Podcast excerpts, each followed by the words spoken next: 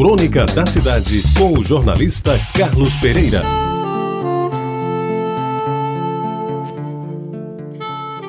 Amigos ouvintes da Rádio Tabajara, quando seu pai governou a Paraíba, Zé Américo Filho veio morar em João Pessoa e na bagagem trouxe não só o uniforme do Botafogo de Futebol e Regatas do Rio de Janeiro, que João Saldanha lhe dera de presente, como o desejo de fazer brilhar o nosso Botafogo daqui da terra.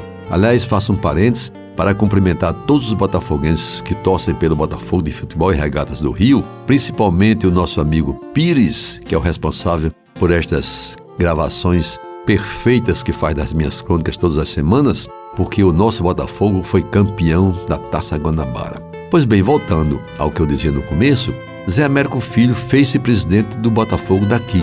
Cercou-se de gente que queria trabalhar pelo futebol da capital e, graças ao prestígio do pai, montou um time de primeira. Como não podia pagar bons salários, aproveitou-se dos méritos de alguns jogadores e os fez funcionários públicos federais, com a obrigação de dar expediente e de jogar pelo time da Estrela Solitária. Disseram naquela época a Zé Américo Filho que o Esporte de Recife tinha um jogador que cabia como uma luva nos seus planos. Jogava bem e tinha vontade de ser técnico.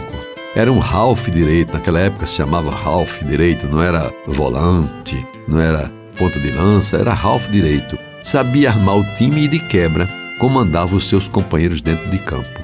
Pois foi assim que Vavá, Eurivaldo Guerra, veio para o Botafogo no começo dos anos 50 do século passado.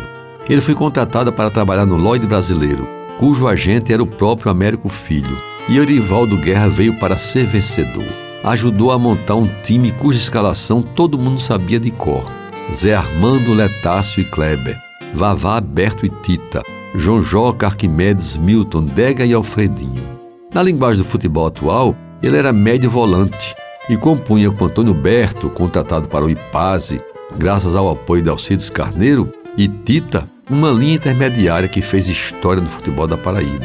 Pois bem, meus amigos, durante muitos anos, Vavá jogou pelo Botafogo. Quando pendurou as chuteiras, ainda permaneceu como técnico do time ao longo de um bom tempo, mesmo depois que Zé Américo Filho deixou a presidência do clube.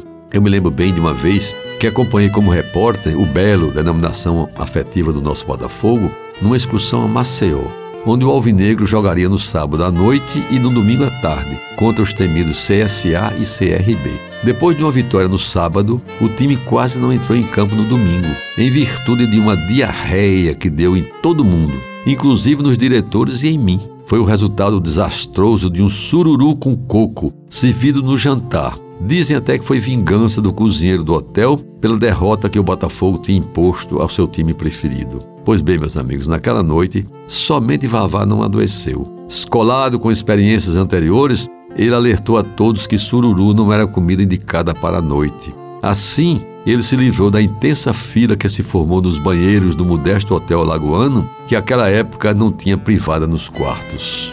Eurivaldo Guerra, depois que abandonou o futebol, continuou a morar em João Pessoa, cidade que elegeu como residência definitiva. Cultor de boas conversas, cercado de amigos, tinha muitas histórias sobre o futebol a contar. E o fazia com graça, com elegância e, sobretudo, com a segurança de quem no esporte teve tantas experiências. E eu, que perdi contato com ele durante muito tempo, me enchi de tristeza quando, num domingo à tarde, ouvi Eudes Toscano dizer pela Rádio Tabajara que em Cabedelo, naquele momento, se cumpria um minuto de silêncio em homenagem póstuma a Vavá.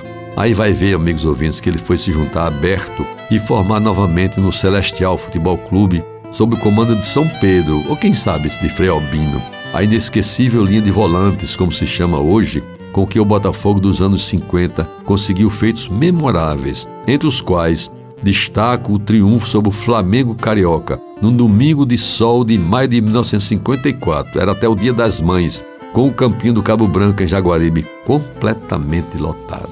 Você ouviu Crônica da Cidade, com o jornalista Carlos Pereira.